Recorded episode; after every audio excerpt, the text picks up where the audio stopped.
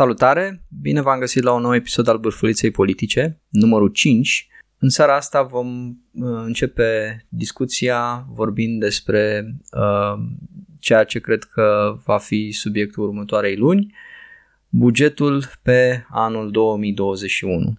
Primul buget din ceea ce va fi probabil uh, o serie de patru bugete crunte de austeritate. Uh, nu-l avem încă oficial, eu sper că ăsta o să fie și votat în Parlament, că la de anul trecut a fost trecut foarte democratic prin asumarea răspunderii. Deci asta e singura mea speranță. Acum putem să trecem la buget. Păi înțeleg că va fi pus în dezbatere publică. Oh, deja avem un progres uh, enorm față de anul trecut. Da. Um, și bugetul se anunță unul al uh, austerității, șoc în Ghencea, toată lumea este surprinsă. Um, știrile care au apărut deja uh, ne anunță că vor fi tăiate voucherele de vacanță în anul 2021, vor fi tăiate sporurile bugetarilor uh, și redusă subvenția pentru transportul studenților. Deci, practic, vor uh, lua de unde era o, o abundență, cum, uh, cum s-a mai exprimat în trecut și despre ajutoare sociale uh, Violeta, nu Violeta Alexandru Raluca Turcan. Um, și vor uh, duce banii nu știm unde, că nu ni s-a spus unde se vor duce acești bani uh, tăiați. Să acopere deficitul, că asta e placa lor. Dar uh, am senzația că e o problemă și cu alocațiile copiilor, că urmau să le majoreze și acum anunță că vor rămâne la același nivel. Hot News așa zice, de asemenea, alocațiile copiilor vor rămâne neschimbate anul acesta. Nu mi este clar dacă asta înseamnă că nu își respectă programul uh, electoral sau se referă la faptul că în afară de creșterea care a avut loc acum în februarie, care era programată pentru februarie, nu va mai fi o altă, o a doua creștere în toamnă. Asta nu, nu mi este clar, dar va trebui să așteptăm să, să vedem. Ce pare să fie sigur este că vor tăia într-adevăr aceste trei uh, elemente, voucherele de vacanță, sporurile bugetarilor și subvenția, gratuitatea, mă rog, vor renunța la gratuitatea transportului feroviar pentru, uh, pentru studenți. Uh, să nu uităm că astea vor veni în completarea unor măsuri deja luate legate de salariul minim pe anul ăsta, care a crescut foarte puțin, salariul minim pe economie, și înghețarea salariilor din, tot așa, din sectorul public. Deci uh, tabloul e un pic mai amplu și... Și a pensiilor. Și a pensiilor, exact. Și cu siguranță nu se vor limita doar la aceste măsuri de uh, austeritate. Cu siguranță vor mai găsi și altele.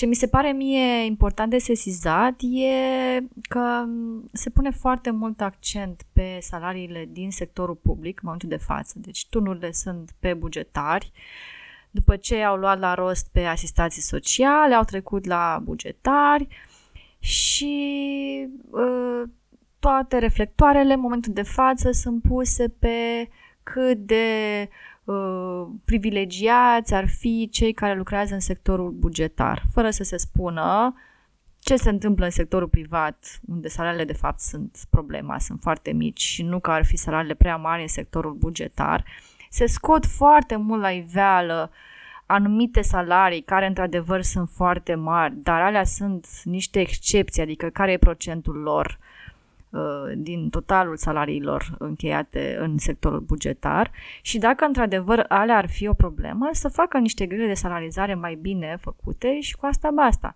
Dar mie mi se pare că miza este să mute discuția pe muncă și pe felul în care este plătită munca și să nu discutăm deloc despre măsuri fiscale care privesc capitalul. Da? Pentru că dacă se pune problema că nu sunt bani la bugetul de stat, uh, ok, soluțiile nu trebuie să vină neapărat din a reduce cheltuielile cu salariile. Poți să găsești și alte surse, nu? De a aduce acești bani la buget.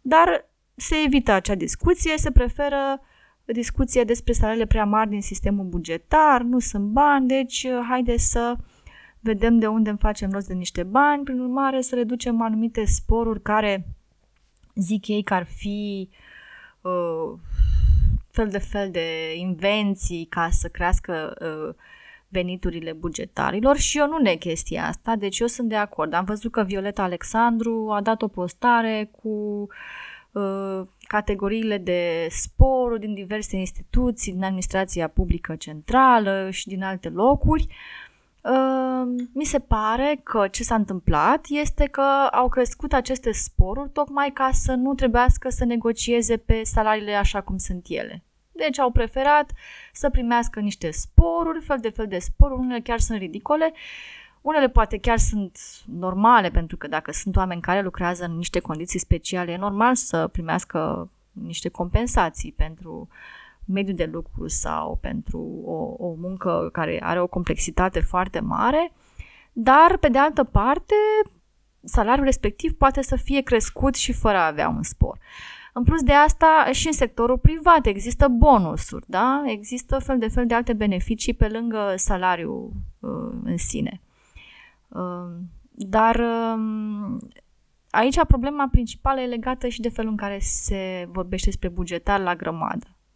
Adică bugetare sunt uh, bine plătiți, se lăfăiem bani, deci haideți să le mai tăiem din aceste privilegii. Și nu se duce o discuție despre, ok, câți dintre ei chiar au salariile alea nesimțite în ghilimele și ce facem cu restul, că nu toată lumea câștigă 12.000 de lei pe lună sau nu știu ce uh, sume s-au mai dat prin presă. Sunt oameni care au salarii pentru munci care în sectorul uh, privat uh, uneori sunt mai bine plătite. Adică nu mai zic de cei care lucrează în IT-ul din sectorul public comparat cu sectorul privat, de exemplu da? Sau alte, alte profesii. Pe lângă ce spune Dorina, mă gândesc că de fapt e tot același atac împotriva statului, adică nu ne concentrăm pe ce spunea pe fiscalizare, ce spunea Dorina, dar nu ne concentrăm nici pe salariile foarte mici din privat, uh, când discursul pornește despre ceea ce ar putea să fie inegalități sociale, uh, întotdeauna se aduce în discuție faptul că uh, se aduc în discuție salariile nesimțite de la stat. Uh, și faptul că dacă s-ar tăia și dar inclusiv discuția și despre pensii speciale despre care am mai discutat și în alte, cu alte ocazie, uh, nu discută niciun fel despre cât de mici sunt salariile în mediul privat și care e cauza pentru care sunt salariile atât de mici în mediul privat, ajunge din nou statul și parcă e același discurs de, pe care la tot, îl tot auzim, în care statul practic e vinovat. Deci, pentru adică cumva statul, dar și bugetarii în sine, persoanele care lucrează. Nu știu, mi se pare că uh, modul în care văd ei și își imaginează că ar funcționa un stat, practic nu ar putea să fie n-ar putea să fie un stat funcțional dacă ar fi să uh, înfăptuiască practic tot la toate ideile la care se gândesc. Mie mi se pare că, așa cum ați notat și voi, lipsește această discuție despre, adică nu, nu, nu face nimeni un pas în spate să se gândească, băi, totuși, ok, bine, hai să zici că sunt niște sporuri ridicole, nu știu, de uh, poluare la avocatul poporului sau habar n-am, nu mai știu ce exemplu. Oricum sunt niște exemple ridicole, că ai, găsești un exemplu undeva într-o instituție și după aia, cum a zis și tu, Dorina, e generalizat că toți bugetarii au acel spor uh, și se aplică la fel peste tot și mai, mai știu eu ce. Uh, dar, bun, hai să zici că scap de sporul la ridicol, da? Faci economia majoră, că ai eliminat toate sporurile. Nu știu cât va fi economia respectivă, sunt sigur că vom afla în zilele următoare. Bun, dar totuși, ok, anul ăsta e deficit, da? Dar anul viitor nu o să mai fie deficit. Deci cumva tu ai redus cheltuielile, ce faci cu surplusul ăla pe care l ai? Că să zicem că anul ăsta e criză, dar nu-ți mai produce nici sectorul privat că, ca să ai ce să taxezi, uh, n-ai ce să, a scăzut PIB-ul, nu mai ai ce să mai taxezi. Da? Acolo e discuție separată că n-am avut fiscalitate când eram pe creștere, că practic când eram pe creștere ar fi trebuit să taxăm mai mult ca să colectăm mai mult ca să avem de unde să, uh, na, de unde să luăm atunci când uh, inevitabil ar fi venit o, o criză. Dar ce mă uimește pe mine este ura cu care foarte mulți oameni, am observat, era o postare de tatu Dorina pe, pe Facebook, în care foarte mulți oameni, da, să tai, și oameni care, na, vorba aia, ai zice că sunt mai solidari, au vederi cât de cât de, de stânga unii dintre ei și unele dintre ele. Uh, dar erau nu, absurde, alea, că cunosc eu caz pe nu știu unde și nu știu ce, de așa și zic, băi, nene, ok, n-a zice, hai, le tăiem. Dar ce, ar ziceți-mi ceva constructiv ce propune guvernul ăsta în loc. O, o idee, o viziune de unde, unde se vor duce banii ăștia pe care, pe care îi dau. Tot o bagă pe aia cu vom investi în economie, facem investiții pentru că e factorul multiplicator. O economie, cum bine subliniază George, o înțelegerea economiei de clasa 10 de... Bine, dar în sine politica de austeritate duce la o reducere a consumului. Poate la anumite cazuri nu neapărat, că poate unii chiar aveau bani să pună deoparte și să facă economii. Dar în cazul altora e clar că uh, banii respectivi nu vor mai fi cheltuiți și asta duce la alte efecte asupra economiei negative, adică sau sunt niște lecții învățate din criza anterioară, în care politicile de austeritate au avut efectele contrare celor scontate, tocmai pentru că economia s-a resimțit din urma reducerii salariilor. Și aici vom vedea foarte bine efectul uh, prin eliminarea celor vouchere de vacanță exact, nu? care exact. oricum au fost gândite uh, ca o măsură pentru sprijinirea uh, industriei Horeca națională și au și avut un, un impact pentru că au fost foarte multe uh, companii, foarte multe uh, afaceri, business-uri din, uh, din sectorul Horeca uh, care a intrat în legalitate. A început să fie fiscalizat tocmai pentru a profita de aceste vouchere. Acum mi-e teamă că până eliminarea lor foarte multe vor reveni în zona gri, adică vor fi firmele oficial nu vor mai funcționa, dar oamenii vor continua să te primească na, fără să declare venitul oficial. Nu știu. Așa, la modul ideal, ar trebui ca oamenii să aibă niște, niște salarii suficient de mari să-și permită să meargă în vacanțe ceea ce nu se întâmplă nici măcar în cazul multor bugetare, că sunt bugetari care au profitat de faptul că au avut aceste etichete să se mai ducă și ei pe undeva în vacanțe. Și chiar tu, Mihai, știi cazuri de persoane care, în fine, sau nu s-ar fi cazat uh, la niște hoteluri, s-ar fi dus uh, în gazdă sau mai știu pe unde. Uh, Bine, acum n-aș aplauda foarte mult inițiativa cu voucherele. N-aș aplauda nici faptul că au fost tăiate după ce au fost date, pentru că cumva, da, cum spunea și voi, dar ideea de vouchere ca să suplinești un venit care ar trebui să fie, să-ți ofere posibilitatea să mergi în vacanțe, e destul de problematică.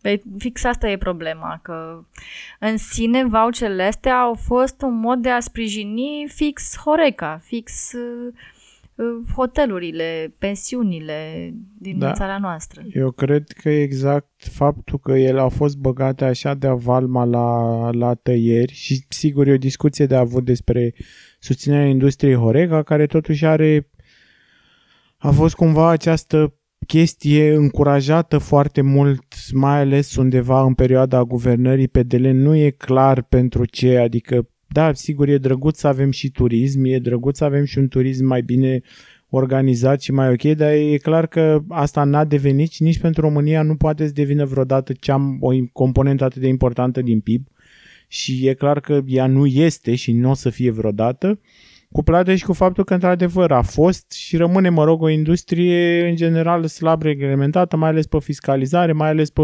precariatul și salariile foarte proaste ale angajaților de acolo și a felului în care sunt tratați.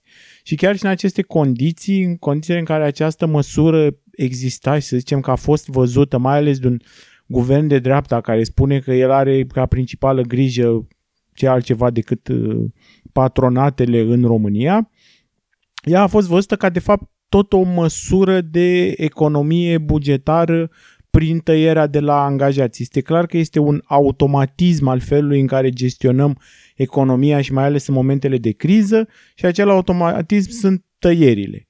Tăierile fără să ne gândim dacă ele sunt absolut necesare, fără să ne gândim dacă cumva banii aia nu se pot lua mai ușor și mai eficient din altă parte, Uh, fără să ne gândim exact și la ce o să servească aceste tăieri, în afară de echilibrarea unui deficit uh, bugetar care, mă rog, e creat tot de o gaură pe ce nu colectăm sau menținut în general de o gaură pe ce nu colectăm la buget și pe ce, nu, ce ar trebui să taxăm și nu, nu taxăm. Și asta încă o dată îți demonstrează că singura componentă pe care merg oamenii ăștia nu este vreun calcul, vreo strategie, vreo chestie, ci o chestie pur ideologică care este foarte bine împământenită în capul lor, nu se uită la context, nu se uită la nimic altceva. Asta știm, asta facem.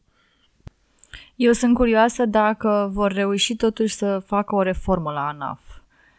Pentru că înțeleg de la Cornel Ban că ANAF-ul nostru românesc colectează mult mai puțin decât chiar și state vecine. Adică din, în Bulgaria s-a făcut o reformă la ANAF-ul lor care a adus uh, mult mai mulți bani la bugetul de stat al lor. Și în Ungaria am înțeles că s-au luat niște măsuri și că România e printre țările care colectează cel mai puțin. Îl digitalizează.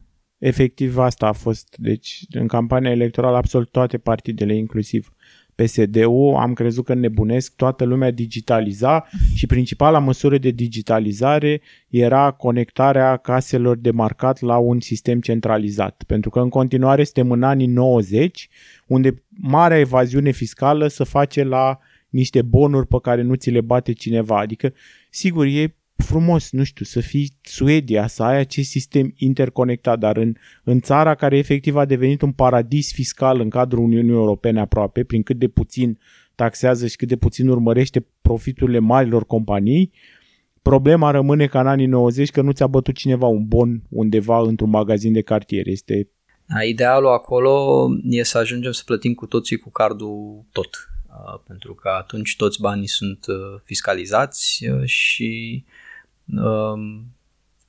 locul de fraudă, man, locul de manevră și de uh, evaziune este mult mai, uh, uh, mult mai mic decât acum când plimbăm banii cash.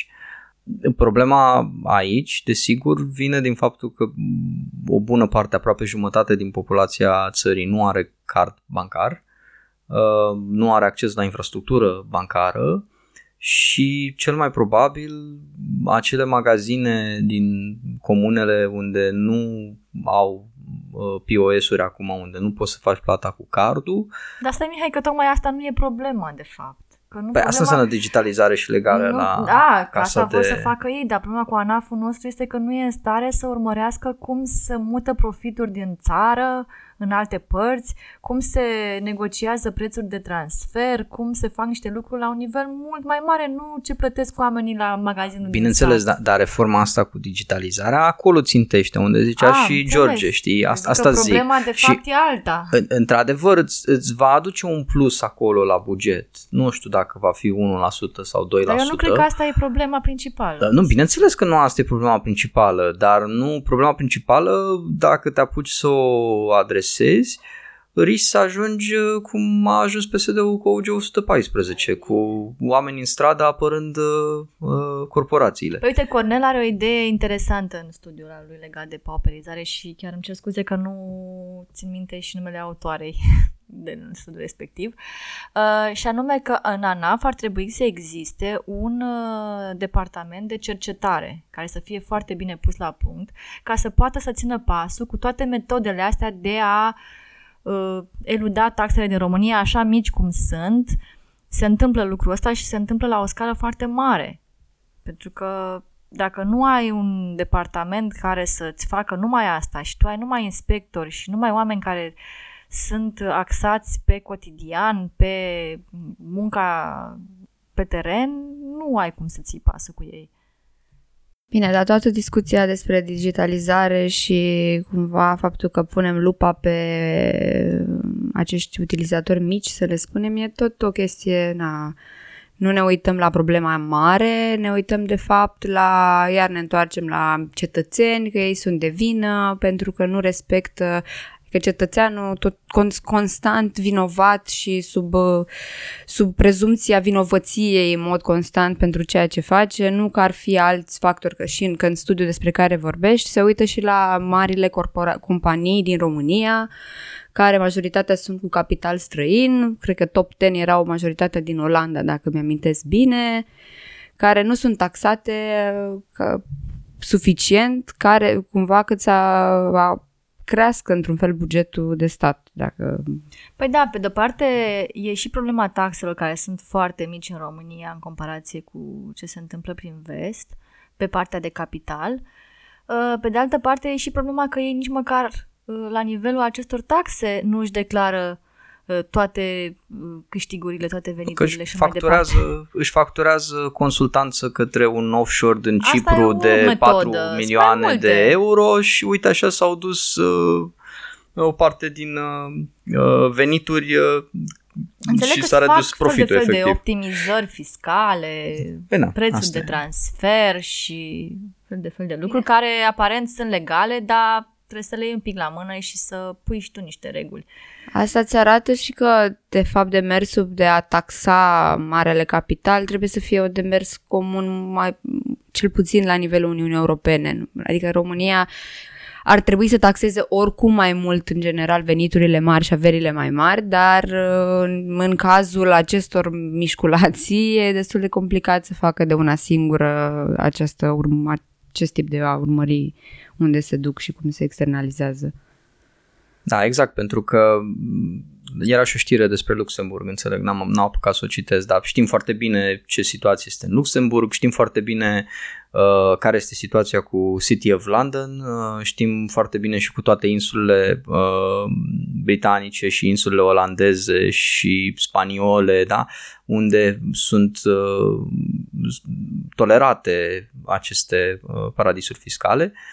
Cipru la fel, da? Și nu ai ce să faci în, în, în contextul ăsta. Dar problema este că, într-adevăr, și noi funcționăm ca un vasi paradis fiscal uh, și mai ales avem și această atitudine absolut uh, uh, idiotă prin care, domne, dacă zici uh, ce, ce ai zis tu, Elena, mai devreme, da, hai să taxăm aceste companii care sau ce zici tu, Tudorina, mai devreme, da, din top 100, cea uh, Cornel cu Alexandra Rusu, e studiu. Ah, uh, mersi. Așa, în acel studiu, da, Alexandra a luat uh, top 100 companii și s-a uitat la uh, bilanțurile lor uh, uh, contabile pe niște ani și sunt foarte multe acolo care efectiv nu plătesc nimic în România. Și lumea este, da, ok, dar dacă mărim taxele sau dacă facem ceva, vor pleca, pleacă investitorii, știi? Și, păi, ok, dar dacă oamenii ăia vin aici, produc enorm de mult și nu lasă nimic în urmă și lasă și țin și oamenii pe salariu mic, asta este adevărul, da? Cele mai multe companii nici măcar nu plătesc foarte bine mai ales acolo unde ai să zici că la Renault, la Dacia, da, mai ai niște, mai ai sindicatele și ai niște salarii decente. Da, asta din București, da, dar dacă mergi un pic prin țară la companiile astea de cablaj și mai știu eu ce, e dezastru. Salariu minim. Textile, dacă mai sunt. Sunt, sunt, e, dar oricum a fost tot scandalul când a mărit PSD-ul salariile minime, era toată tragedia asta, ca o doamne, ce ne facem că pleacă uh, companiile da, să plece, textile. Că oricum, ce produc aici? Forța de muncă oricum este puțină, că na, au plecat foarte mulți din țară.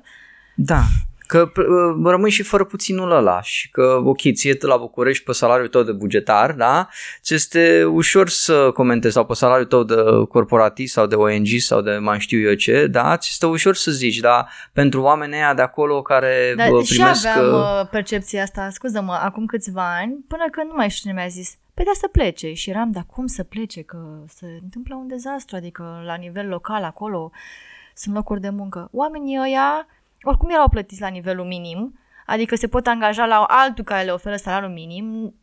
În momentul de față în România chiar este un deficit de forță de muncă. Chiar uh, sunt uh, niște proiecte imobiliare, dacă am citit-o bine, care nu se pot dezvolta suficient pentru că nu au oameni care să muncească acolo. Vor să aducă din afară cât mai mulți. Deci să plece, foarte bine. Nu ești în stare să plătești salarii cât de cât decente, du-te. du-te în altă Și parte. întrebarea mea ar mai fi că, într-adevăr, ăsta este un șantaj clasic cu dacă ne taxați, noi plecăm. Dar întrebarea mea dacă această metodă de șantaj, care sigur este vehiculată de foarte mulți ani uh, și până acum se pare că nu s-a întâmplat niciodată acest dezastru la creșterea salariului minim, de unde vine această încredere sporită a oamenilor că companiile astea, adică niște companii care funcționează în această logică a șantajului și plătesc oamenii pe niște salarii uh, care nu-i pot ajuta nici măcar să supraviețuiască, dar aminte să, să îi dezvolte ca și comunitate, de unde vine această încredere oarbă că aceste companii chiar sunt invested într-o dezvoltare sau investesc într-o dezvoltare co- comunitară.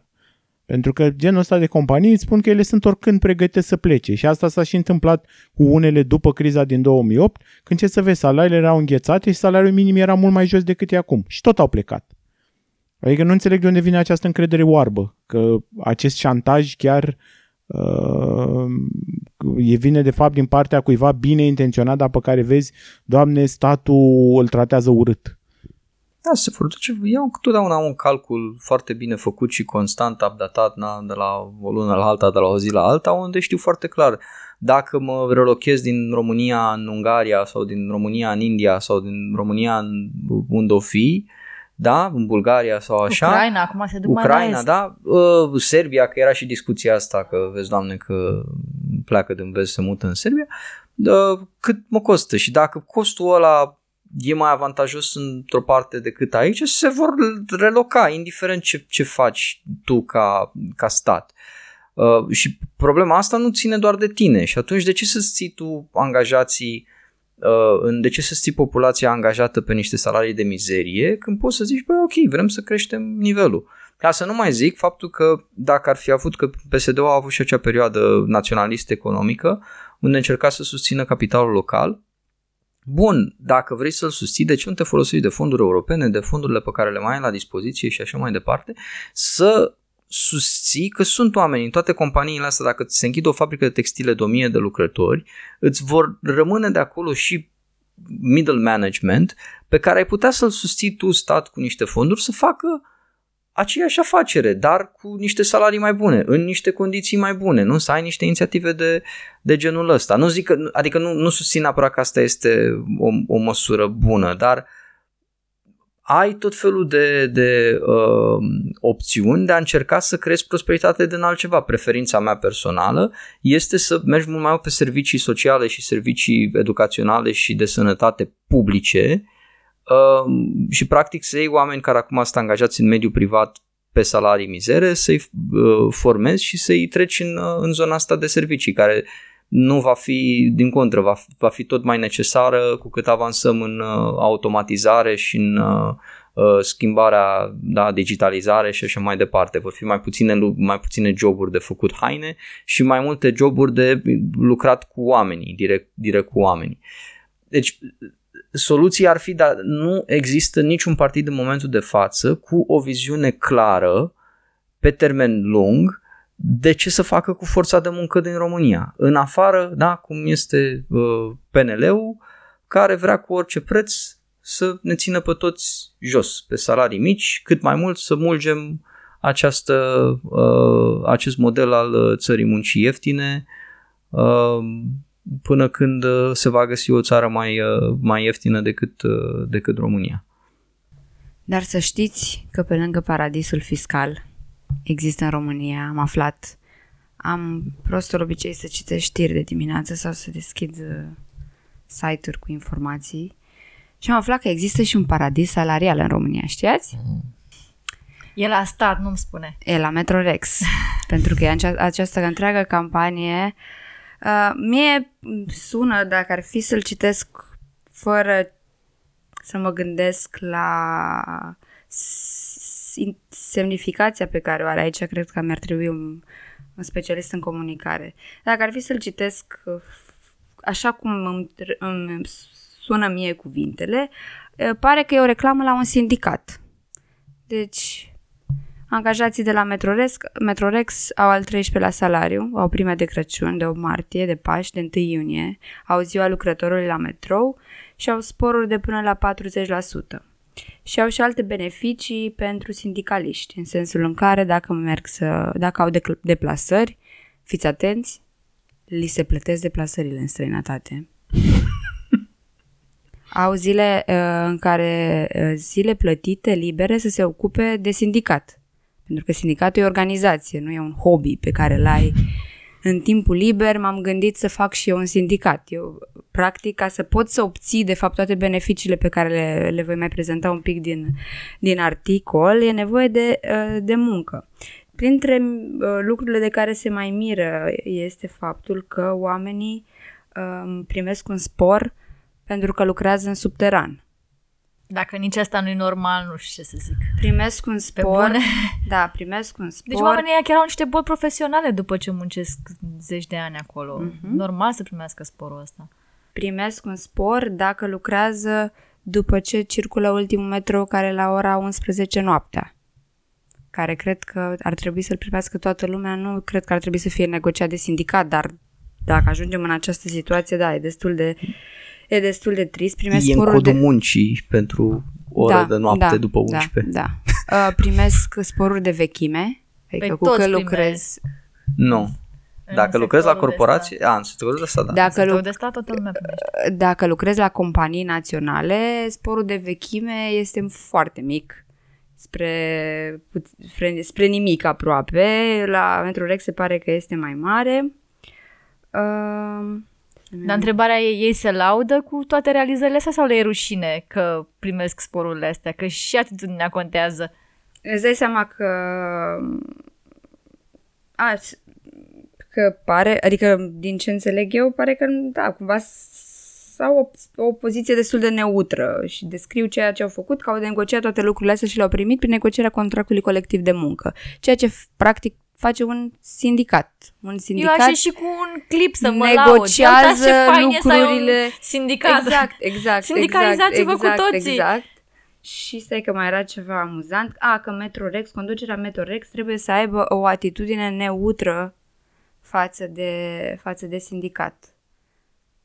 As a po- adică în, co- în opoziție cu să-i bată, să le, să le interzică, dre- adică fa- practic a preze- au prezentat uh, cum ar trebui să funcționeze un sindicat funcțional care oferă niște beneficii pentru angajații lor. Înțeleg că sunt niște probleme la modul în care și-au, ca- uh, și-au calculat, n-am săpat foarte mult, uh, în care au prim, beneficiile pe care le primesc și liderii de, de sindicat, dar din ce citesc eu aici, pare că e un sindicat funcțional care oferă beneficii pentru și luptă pentru drepturile angajaților pe care uh, îi reprezintă. Dar pentru buletin de București, aceasta pare să fie ceva, adică pare să fie la fel de tendențios cum discutăm noi despre paradisurile fiscale. Păi, și Violeta Alexandru, uh, în acea postare pe care înțeleg că a făcut-o câteva ore în urmă, deci n-am, sau câteva minute în urmă, n-am apucat noi să o, să o citim înainte, spune despre, uh, cu câteva excepții, sporurile în sistemul public au apărut, precum am văzut că au apărut și pensiile speciale. Deci s-a ajuns da, unde trebuie. A, asta e, uite, ăștia vă fură banii, aia cu pensiile speciale. E bine că au rezolvat-o cu pensiile speciale, mai ales ale magistraților. Uh, și rămăseseră sporurile uh, din, uh, că se plânge inclusiv de sporurile din învățământ. Uh, unde că primești 20% spor Dar oamenii ăștia de ce nu localități înțeleg izolate. că atunci... Deci sporurile astea sunt parte din venitul pe care îl are un angajat. Atunci tai sporul, dar pui la loc în venit, pentru că altfel îi scazi venitul lunar omului. Adică despre ce vorbim? Că ei n-au știut să-și negocieze, unii dintre ei, la timp, să fie salariu cu totul, fără spor, fără nimic mare și se agață de fel de fel de sporuri. Asta e o altă discuție. Aici a fost într-adevăr problema cu sindicatele că au acceptat modelul ăsta și cu PSD-ul, în special în vremea lui Ponta, când a propus acest sistem, pentru că imediat după criza din uh, uh, 2010, da, când au fost acele tăieri, a urmat acea uh, recuperare cu Ponta care nu a mărit salarii în acea perioadă, dar a început să introducă sporuri dintre acestea ușor ușor. PSD-ul lui Dragnea a începuse să încerce să regleze din ele. Când au început să mărească salariile, au început să taie din sporuri. Spre exemplu, sporul pentru, izola, pentru lucrat în comunități izolate în învățământ, în general funcționa multă vreme ca un spor uh, pentru predare în mediul rural. Da, da deci doamne, erau... eu le-aș da oamenilor și locuință dacă e și la medici la fel. Duceți-vă în cătunele alea și lucrați acolo, că e nevoie de adică voi. Era, era puțin abuzat în sensul în care comunitatea izolată conform legii se înțeleg cele din munții Apuseni și zona deltei Dunării. Uh, doar că, cum ziceam, îl dădeau mai toate școlile din uh, mediul rural fără niciun fel de problemă. După aia, în 2018, parcă, după ce au mărit salariile din învățământ, au dat ordin să nu se mai permită chestia asta și nu s-a mai acordat sau s-a acordat în procent mai mic. Adică nu 20% cât e maxim, ci au început unii să dea 5%. E, iată că acum vor să le elimine cu totul, că de ce nu să... să se mai ducă să predea prin Oricum nu se duce satele nimeni. astea. Dacă mai ții minte când a fost problema de titularizare, în județul Cluj nu aveai niciun loc titularizabil, Da? Nu exista niciun loc unde să poți să te înscrii să te titularizezi ca profesor. În schimb, în Tulcea, în zona Deltei, erau cu zecile, dacă nu cu sutele. Uh, și apropo de asta, ca să continui și discuția despre acest articol minunat publicat de buletin.de slash București, vreau să marchez această, această glumiță foarte bună din, uh, din URL-ul site-ului. Uh, am, m-am uitat și eu după, după, după acest articol, m-am uitat pe site, care efectiv, sigur, în această epocă a jurnalismului independent la care am ajuns după ce am scăpat de jurnalismul de casă al PSD-ului care sufoca pe toată lumea, arată efectiv ca o, ca o pagină de promovare a mesajelor pe care le transmite uh, ministrul transporturilor care e acum într-un conflict deschis cu Metrorexul și pare că mai multe canale media vor să susțină acest, uh, acest efort. Ce mi se pare mie interesant și asta, mai, asta, asta cred că spunea și și Elena într-o oarecare măsură e că efectiv uh, astea sunt niște articole care încearcă și le-am mai văzut și pe în alte părți prin presă uh, care încearcă să ne arate anomalia acestor situații. Și efectiv nu înțeleg cum niște jurnaliști care mai ales mulți lucrează, mă rog, în niște redacții precare și în situații destul de nasoale, că cumva și înțeleg dependența la care a ajuns presa din România din banii de la buget, pe de altă parte și mizeriile care se întâmplă datorită acestei dependențe de la buget, nu văd o problemă în, uh, în a pune lucrurile astea în această lumină ca și cum sunt o chestie problematică și nu este de fapt o normalitate la care ar trebui să ajungem și spre care să tindem. Adică tu ce zici, că canalele media nu sunt independente și nu fac uh, jurnalism uh, dezinteresat politic? După, după liniștea care, în care bă, băltește acum, mai ales în canalele mainstream, că mai sunt câteva, câteva excepții, dar în pe majoritatea canalelor mainstream, după liniștea care băltește acum în condițiile în care, cel puțin la nivel economic, se întâmplă niște chestii, mi se pare mult mai nasoale și cu niște repercursiuni pe termen lung mai nasoale față de ce se întâmpla în vremea PSD-ului, când efectiv în fiecare zi aveai câte un jurnalist care ieșea și începea să zbiere cum o să se prăbușească economia, uitați rata din... Ia uitați cât a crescut euro, adică ați mai văzut acele articole senzaționaliste care apăreau aproape în fiecare zi pe vremea PSD-ului? Eu nu le-am mai văzut. Păi, aceste canale sunt și ele niște business-uri, George, deci au și ele niște acționari, au niște interese în spate, economice. De ce ne mirăm? Mi se pare că nu, dar de ce clamăm că am ajuns la... Eu, a, asta înțeleg perfect. Nu înțeleg de ce avem impresia că am ajuns acum că am scăpat de, sau am scăpat parțial de acapararea PSD-ului asupra mijloacelor de comunicare, care poate sigur era și el la vremea aia un pericol, dar acum când pare că toată lumea, cel puțin în presa mainstream, a amuțit chiar de tot în a critica guvernul și, uh, și administrația, pentru toată lumea pare că e ok acum. Adică acum e o, e o normalitate, nu mai e problematic. Cred că ne mirăm și pentru că, spre deosebire de cum ne uităm la presa din state care, din Statele Unite, care cumva are o direcție ideologică asumată în unele, de cele mai multe ori, aici se discută super mult de obiectivitate. Adică mi-amintesc când a apărut Digi, că era toată lumea care uh, până acum blamase ce se întâmpla la Antena 3 ca fiind o televiziune a PSD-ului, a Digi, această televiziune super obiectivă care prezintă a politică, etc., care prezintă realitatea așa cum este ea. Când de fapt nu, nu cred că, adică din moment ce e un business, nu cred că e neapărat greșit că ține partea cuiva, doar că ar fi foarte fer dacă ar și asuma că ține partea cuiva. Bine, și pe lângă interesele economice, spre exemplu, Buletin de București de care spuneați, aparțin de Funky Citizens. Sunt o inițiativă a Funky Citizens și sunt uh, făcuți cu fonduri în proiecte. Și acolo nu cred că, na, e o chestie de că au fost cumpărați sau ceva, cred că e o chestie pur și simplu de asta cred ei ideologic, fără să-și asume, bineînțeles, că nu există ideologie la Funky Citizens, doar sunt conduși de bă, fana numărul 1 a Ayn Rand în România. Uh, deloc ideologic, nimic acolo uh, ce trebuie, ce trebuie asumat, dar deci nu, nu cred, sunt și unii așa, deci chiar pe ăștia nu-i, nu-i bănuiesc că ar fi cumpărați sau, sau ceva, dar este stupid să nu-ți însușești chestia asta. E ca Poate și cum... nu sunt conștienți, te-ai gândit că nu realizează. E, uneori când ai un discurs care ți se pare ție că e normalitatea, știi? Ai senzația că ești neutru și apolitic.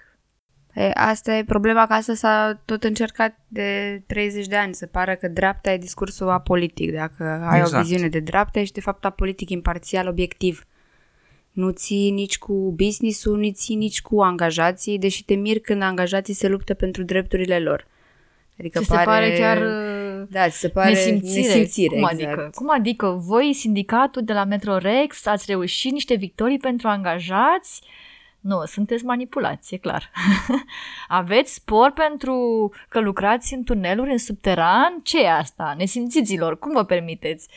Nu e chestia că nu sunt probleme, da? Adică, din nou, știți, sunt probleme și cu sindicatul și cu rădoi de la sindicatul metroului. Sunt probleme și cu felul în care uh, au acea firmă deținută de sindicat. By the way, e deținută de sindicat, nu e deținută de rădoi. Și rădoi este lider sindical votat, nu este că e sindicatul lui pe persoană fizică și aia e. Când nu va mai fi el lider sindical, uh, acea companie a sindicatului va fi administrată de cine va fi pus acolo. E, există într-adevăr niște semne de întrebare legate de contractele alea, pentru cine nu știe, da, compania sindicatului primește foarte mulți bani din reclamele de la metrou. E o întrebare de ce sindicatul, adică de ce și ce- unde se duc banii respectivi uh, colectați de, de compania uh, uh, sindicală.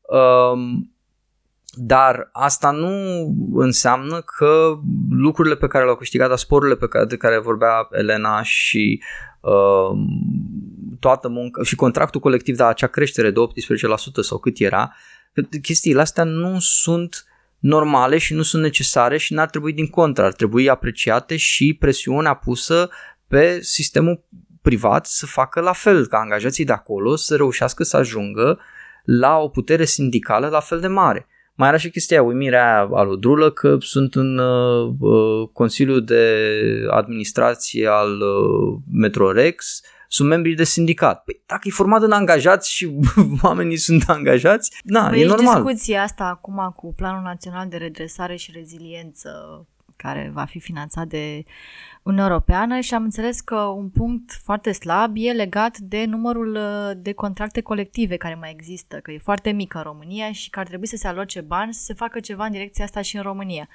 Păi e foarte simplu, schimbați legea dialogului social, adică se cere asta de ani de zile și nu se întâmplă nimic. Și evident, poate să aloce și foarte multe fonduri pentru asta dacă vor, dar cumva soluția e așa, foarte strictă, legată de cadrul legal. Nici măcar nu, nu trebuie să mergem prea departe. Și ca să, ca să încheiem discuția asta și ca să ne uităm un pic totuși în viitor la ce ne așteaptă în ciuda acestor, uh, acestor mesaje că de fapt în locuri ca Metrorex a construit paradisul și avem nevoie de fapt de aceste politici responsabile care practic sunt, nu sunt bazate pe vreo idee de restructurare, de reformare sau corectarea problemelor pe care le-am punctat și noi aici, ci pur și simplu pe, pe distrugere și eventual pe privatizare, chiar și acest paradis uh, de la Metrorex nu creează nimic de viitor, deși un paradis, cum a fost Paradisul descris. fisca- uh, salarial sau Paradisul, da.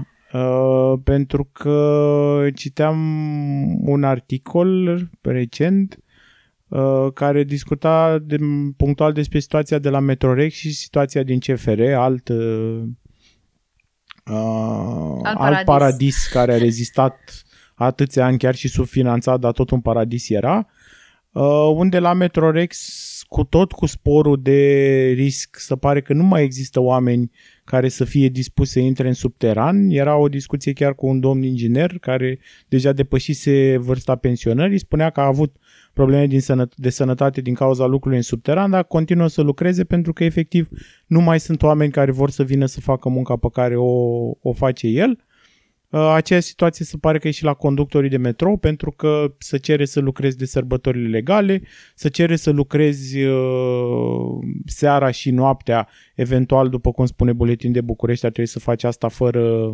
spor de lucru pe timp de noapte și oamenii nu mai vin să facă asta. Erau declarațiile unui mecanic care avea în jur de 40 de ani și era între cei mai tineri mecanici de la Metrorex. Aceeași situație și cu mecanicii de locomotivă în care și unde totuși salariile reușesc mai fie încă cât de cât decente la nivelul României, dar nu mai vin oameni să facă această muncă.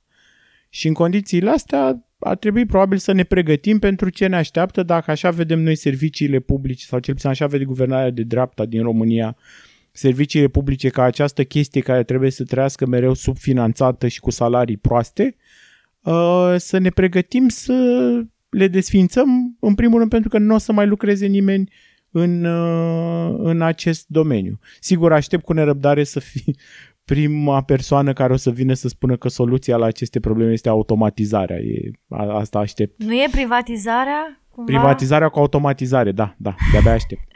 Pentru că soluția e privatizarea, că nu o să mai aibă un serviciu funcțional din o mie de cauze pe care tot ei le-au provocat cu măsurile astea, o să zic că nu avem încotro, trebuie să privatizăm. Pe nimica, eventual. Eu sunt curios totuși cum ar arăta metrou privatizat, pentru că va însemna, n-ai cum să-l faci cu subvențiile pe care le au acum, n-ai cum să-l faci profitabil decât mărind prețurile enorm de mult. Da, și abia, abia aștept să, să coste cartela la metrou atât de mult încât toată lumea o să înceapă să meargă și mai mult cu mașinile și după aia o să putem să ne sufocăm complet în orașul ăsta. E perfect. Eu vreau să vă amintiți că a fost o grevă a Metrorex. Vreau să vă gândiți cum arată, cum ar arăta Bucureștiul cu o grevă a Metrorexului, cu în care n-ar mai funcționa metrou. Știu că a fost, cred că, pentru câteva ore, dar să fie pentru o săptămână. Să vedem cum, cât de distractiv o să fie. O să fie la fel de distractiv ca lăsarea gunoiului în sectorul 1 pe străzi, ca să fac trecerea la un alt subiect, pentru că se anunță iarăși situația de anul trecut cu gunoiul în sectorul 1. Primăria sectorului 1 este într-un conflict cu această firmă de salubrizare Romprest. Din ce am înțeles eu, ar fi vorba de, pe de parte, primăria acuză că cei de la Romprest uh, au umflat facturile, că nu pot aduce dovezi că au și efectuat unele lucrări, prin urmare refuză să plătească aceste facturi.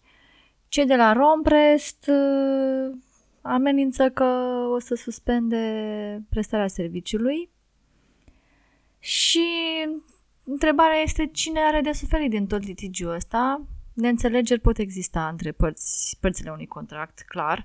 Eu nu zic că ar avea dreptate primăria sau că ar avea dreptate firma, nici nu știu că nu pot să evaluez din sursele publice cine are cu adevărat dreptate. Cred că asta este deja treabă de instanță să, să judece în instanță și să spună cine n-a prestat sau cine n-a plătit la timp. Uh, dar uh, pe lângă faptul că vor avea de suferit cei care locuiesc în sectorul 1 și că asta va fi o problemă de sănătate publică, de-a dreptul să lași gunoaie în spațiu public, uh, ce nu am auzit menționându-se în discuțiile publice e legat de salariații de la Romprest, care nu, își vor, plăti, nu vor primi salarii.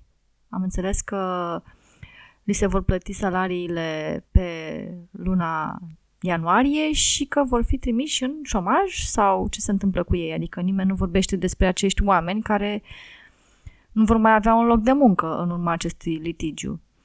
Și cred că, în mod normal, ceea ce trebuia să se întâmple era să se ducă în instanță, să se judece, să continue, într-un fel sau altul, să existe acea mediere care am înțeles că a existat, dar nu s-a ajuns la un rezultat.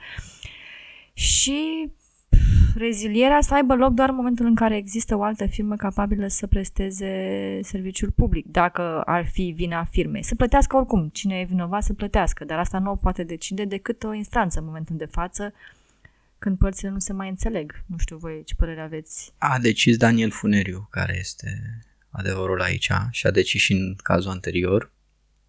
Funeriu ne anunță că două mari bătălii cu uriașe reverberații politice se dau în acest moment – 1. Cătălin Drulă versus sindicatele Vasi Mafiote și 2. Armand versus Mafia Gunoaielor. Deci avem de-a face, iată, în acest episod al bârfuleței politice apărăm diferite tipuri de mafii. Dar eu merg și pe varianta ei, să zicem că ăia chiar sunt niște mafioți, eu habar n-am, chiar nu știu. Dar să zicem că ăia sunt niște mafioți, că au umflat facturile. Păi dacă voi aveți un contract și ați negociat niște prețuri și niște lucrări, vor fi absurde, nu zic că și pe mine mă revoltă. Am văzut în parcul Chiselev cum strângeau, nu știu dacă erau ăștia neapărat de la Rompress sau alții de la ADP, strângeau frunzele toamna din parc, dar nu de pe cărare, de pe partea amenajată, De pe iarbă. de pe dintre copaci, în fine, revoltător. Dar să zicem că ar avea niște lucrări de genul ăsta. Băi, voi ați negociat contractul ăsta, v-ați asumat că plătiți. Păi plătiți-le și data viitoare negociați altceva. Adică nu poți în momentul în care ai ajuns în funcție, tu, Clotilde Aman, să nu mai ții cont de ce s-a negociat înainte, că tu ai venit acolo să gestionezi banul public și niște contracte pe care și le-a asumat primăria aia și înaintea ta. Adică așa mi s-ar părea mie normal și nu poți să pui în pericol niște servicii foarte importante, cum e asta de gunoi. Mm. Aici mi se pare mie că e problema că ok, tu poți să zici că lupți și cu mafia, lupți și cu, nu știu, cine, cu PSD-ul, cu interesele. Foarte bine, dar nu așa. Nu așa când expui oamenii din sectorul tău la niște pericole, când nu mai faci un serviciu public. Și dacă toți sunt așa revoltați pe serviciile acestei firme sau alte firme, să facă, domnule, remunicipalizare. A? Cum ar fi? Nimeni n-a zis asta. Ba, a zis chiar ea. A zis chiar ea? A Păi zis și vrea să chiar ea. înființeze companii, o companie pe modelul Firea? Asta a fost gluma. Prima oară când s-au trezit cu gunoi pe stradă, a zis că analizează mai multe opțiuni, printre care și remuni- remunicipalizarea. Acum n-am urmărit de atunci și până acum, am văzut că e preocupată să aibă un uh, video cu Vlad Voiculescu în care ei sunt singuri împotriva lumii, Al treilea film românesc nominalizat la Oscar al anul treilea acesta. așa, și în care apropo și de discuția despre presă, în care au zis că toată presa e împotriva lor și n-au, ei nu au o presă de casă care să le ia apărarea. Dar din păcate răbdarea mea nu a put, n-am, n-am avut acea răbdare să dau click, pentru că are un canal, vă mai spun, are un canal de YouTube în care își face tot timpul reclamă la ceea ce face și cum rezolvă situația, dar aparent câinii rămân fără îngrijire, gunoaiele sunt pe Am înțeles stradă. că în cazul câinilor s-a găsit o soluție, nu e momentul de Soluția față. la Nicu Șordan. Ia Odată Nicu s-a Șordan oferit, odată s-a oferit primăria ești tu, Vadim? capitalei. Pe de altă parte, chiar și firma, firma asta, Romprest, s-a oferit să continue pe cheltuiala proprie, să nu, să nu lase câinii aia chiar E așa. oricum fascinant ce ne-au făcut uh, și PSD-ul și uh, PNL-ul și USR-ul acum, da? pentru că iată-ne aici niște oameni de, cu vedere de stânga asumate, cum ajungem să apărăm numai soluții pe care de altfel nu le susținem, da? Să apărăm o companie care, ar- care face o muncă care ar trebui să fie de fapt uh, municipalizată, da?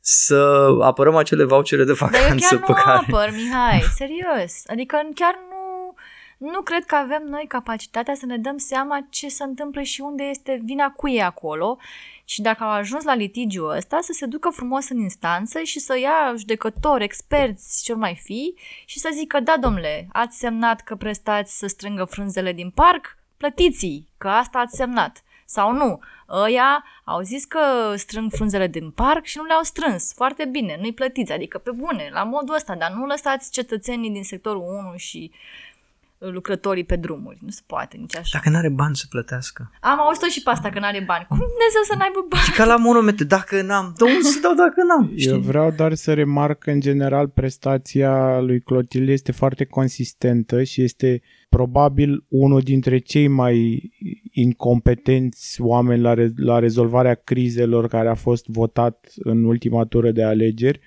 pentru că pare că singura măsură care este capabilă să o facă este să facă tăieri bugetare. Iar în momentul în care tăierile bugetare se dovedesc că nu sunt soluția la problema pe care încearcă să o rezolve oricare ar fi ea, pornește imediat pe un trend de victimizare. Adică nu avea nimeni pretenția că o să rezolve toate problemele sectorului și mai ales nu într-un timp atât de scurt.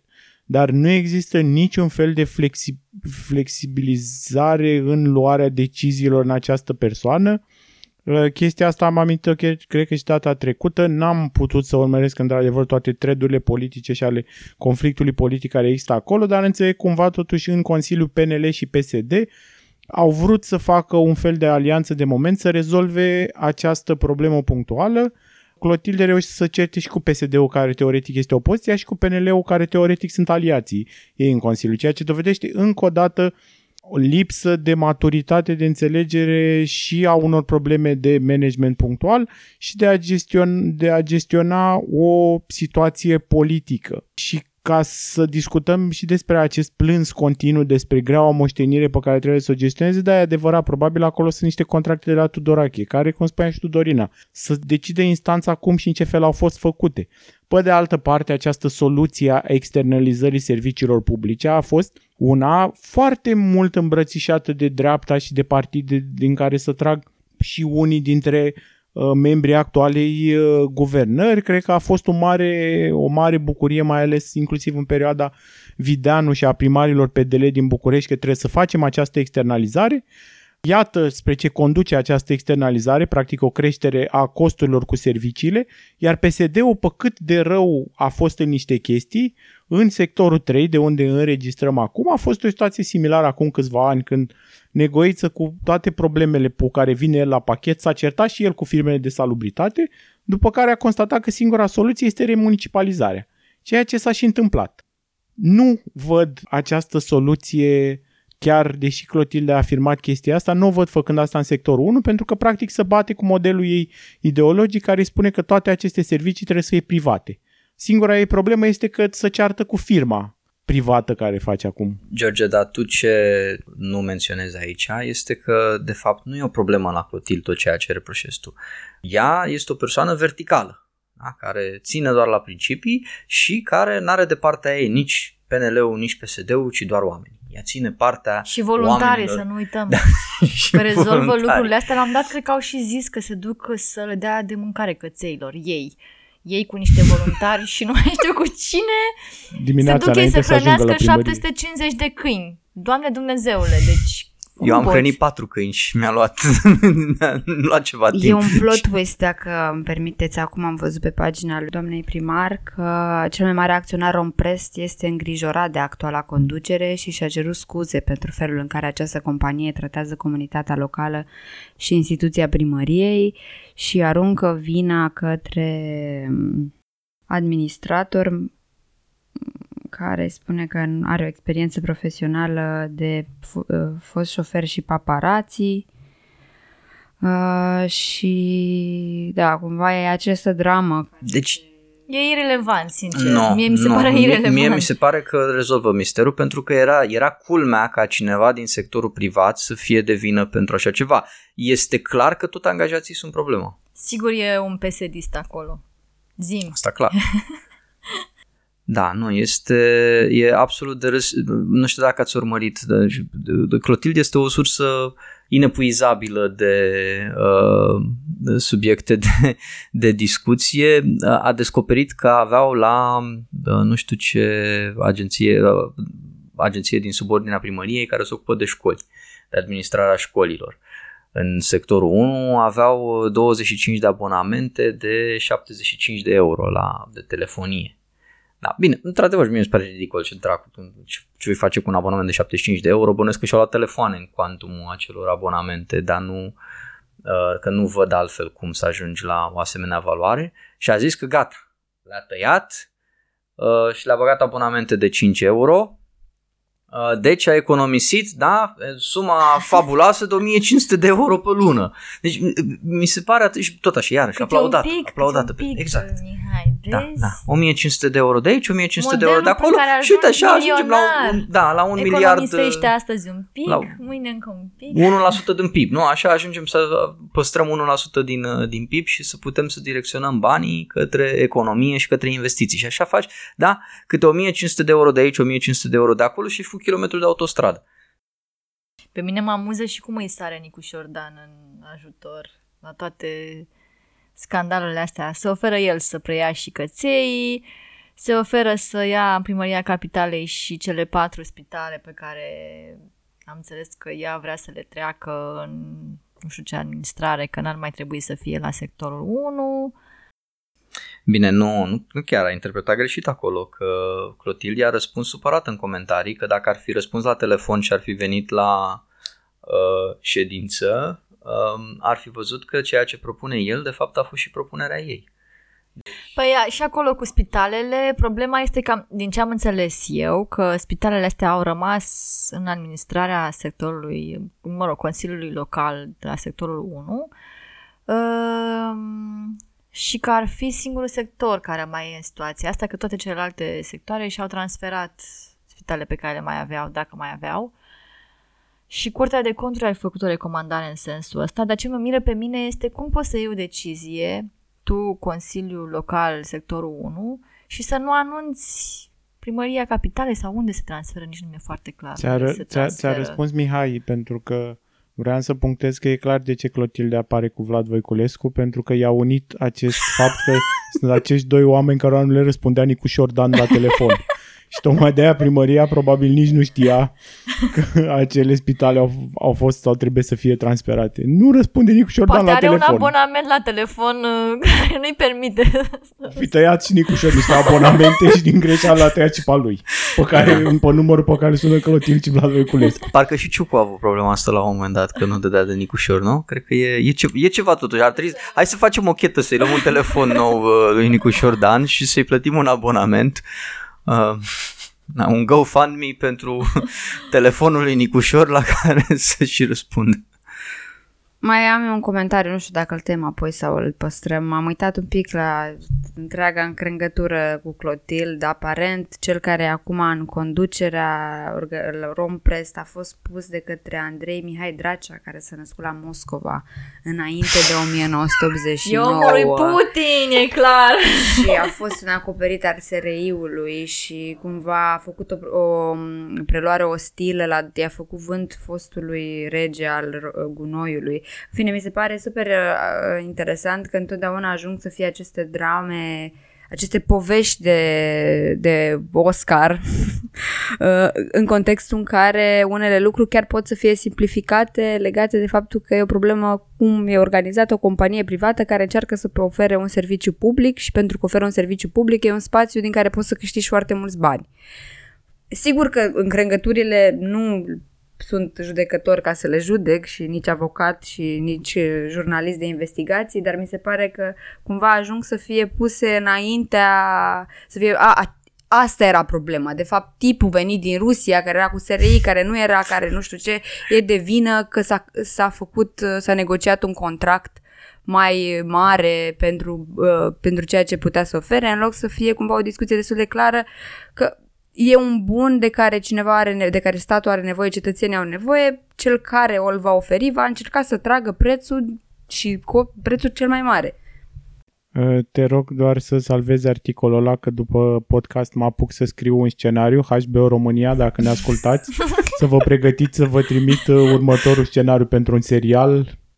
Mergem, uh, mergem direct la premii cu ăsta. Spionul garantat. care m-a măturat. nu? Sau ce?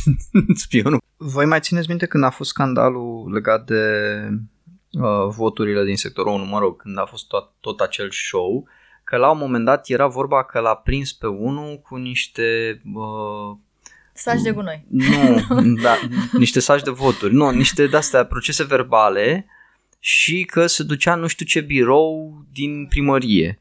Și asta încerc să-mi aduc aminte ce birou era... Nu, știu, uh, nu știu, dar în serialul care îl scriu imediat după podcast o să aflăm că de fapt era omul ăla de la Moscova care fugea cu sacul Clar, de voturi. clar. Nu, da, Acționarul da, de la Romprest. Da. da.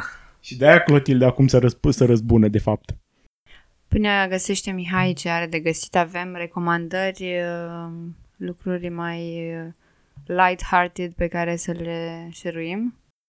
Nu chiar mai light-hearted, dar mă gândeam să facem o recomandare ca să dăm un pic de context la prima parte a discuției noastre, mai ales cea despre taxare și paradisuri fiscale și promitem că pe viitor încercăm să dăm poate și mai mult context despre unele lucruri despre care discutăm.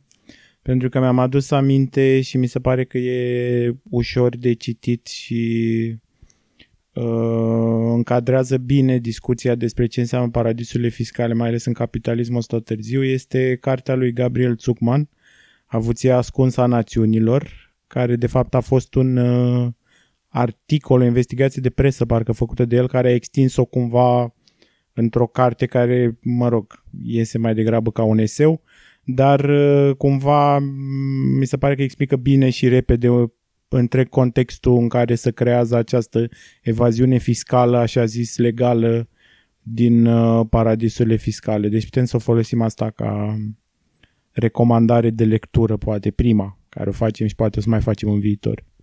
Plus uh, raportul scris de Alexandra Rusu și Cornel Ban, la care o să dăm și link, e disponibil uh, pe site-ul uh, PES România.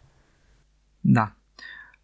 Cam atât. Vom reveni și săptămâna viitoare. Sunt convins că Clotil va continua să ne bucure cu subiecte de discutat, deci până atunci mai, mai documentăm această situație din sectorul 1 și când sperăm că vom avea în dezbatere publică bugetul și îl vom putea dezbate și noi la bârfulița politică. Mulțumim și să ne auzim cu bine!